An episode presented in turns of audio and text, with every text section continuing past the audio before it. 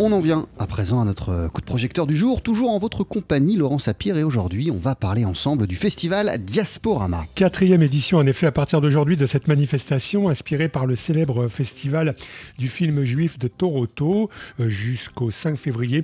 On a droit donc à une programmation exclusive à thématique juive à Paris comme en région. À Paris, ça va surtout se passer au cinéma L'Escurial, mais on peut aussi découvrir ce festival euh, sur Internet à travers une plateforme de vidéos à la demande festival par ailleurs très éclectique. Oui, plein de genres sont représentés, comme le souligne Fabienne Cohen-Salmon, directrice adjointe de l'action culturelle du Fonds social juif unifié et euh, coordinatrice également du festival. Déjà, vous avez, euh, il y a des fictions euh, et des, des, films documentaires. Dans les fictions, vous allez avoir des films d'aventure, des comédies, des, des, drames, des biopics également. Et puis, dans les documentaires, là aussi, vous avez une, une, une richesse, une proposition très très Et puis vous avez euh, également un film patrimonial, euh, non des moindres, puisque c'est le chef-d'œuvre du cinéma yiddish, euh, le, le D-Book, qui a été remasterisé et qui est proposé en exclusivité pour ce festival. Et ce joyau du cinéma patrimonial juif, le D-Book, hein, qui date de 1938, c'est le collectionneur Serge Bromberg de la société Lobster Film qui le présentera dimanche prochain à l'espace Rachi à Paris. On écoute un extrait de sa chronique ce matin, un court extrait hein, de cette chronique qui était dans, les matins de jazz euh, de Laure Alberne et Mathieu Baudou. Un D-Book, c'est un revenant qui vient hanter une jeune femme sur le point de se marier. Mais le film est avant tout un chef-d'œuvre expressionniste, alliant religion, fantastique et romanesque. Pour moi, D-Book, c'est l'équivalent du Vampire de Dreyer, matinée des Nibelungen de Fritz Lang, avec des chants liturgiques et la musique du yiddish en plus.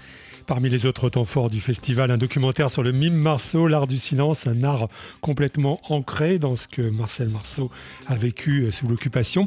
On aura aussi un documentaire sur, sur l'humour juif, de la Bible à Hollywood, et encore un film euh, dont on parle pas mal, El Amor en su lugar de l'espagnol Rodrigo Cortés. Il raconte euh, l'histoire d'un groupe d'acteurs qui ont créé une comédie musicale en plein ghetto de Varsovie pendant la Deuxième Guerre mondiale. Diasporama entend aussi privilégier à travers les films sélectionnés une sorte d'universalisme inhérent aux cultures juives, tout le contraire d'un esprit communautaire d'après Fabienne Cohen-Salmon qu'on retrouve. C'est pas un festival communautaire, euh, bien évidemment, c'est un festival qui est, qui est ouvert à tous et toutes et c'est évidemment notre volonté, notre mission euh, au Centre d'arrêt de culture euh, de, euh, de, l'espace Rachi et au Fonds social juif unifié, eh bien de, proposer justement une, programmation qui, qui montre, qui soit un révélateur de la diversité de, de cette culture juive et dans laquelle, encore une fois, chacun et chacune peut, euh, se, euh, peut se retrouver.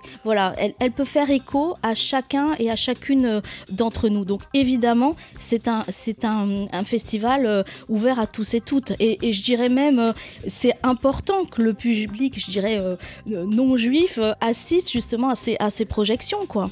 Autre temps fort, le film Le Dernier des Juifs avec Agnès Jaoui qui sera présenté demain soir en avant-première au cinéma L'Escurial à Paris avant sa sortie en salle mercredi. Diaspora regard sur le cinéma juif international. C'est à partir d'aujourd'hui, notamment au cinéma L'Escurial à Paris, mais aussi sur Internet grâce à un service de vidéo à la demande et ce sera jusqu'au 5 février. Merci beaucoup Laurent Sapir. À tout à l'heure. On poursuit sur TSF Jazz avec Nat King Cole. Voici Kissas, Kissas, Kissas.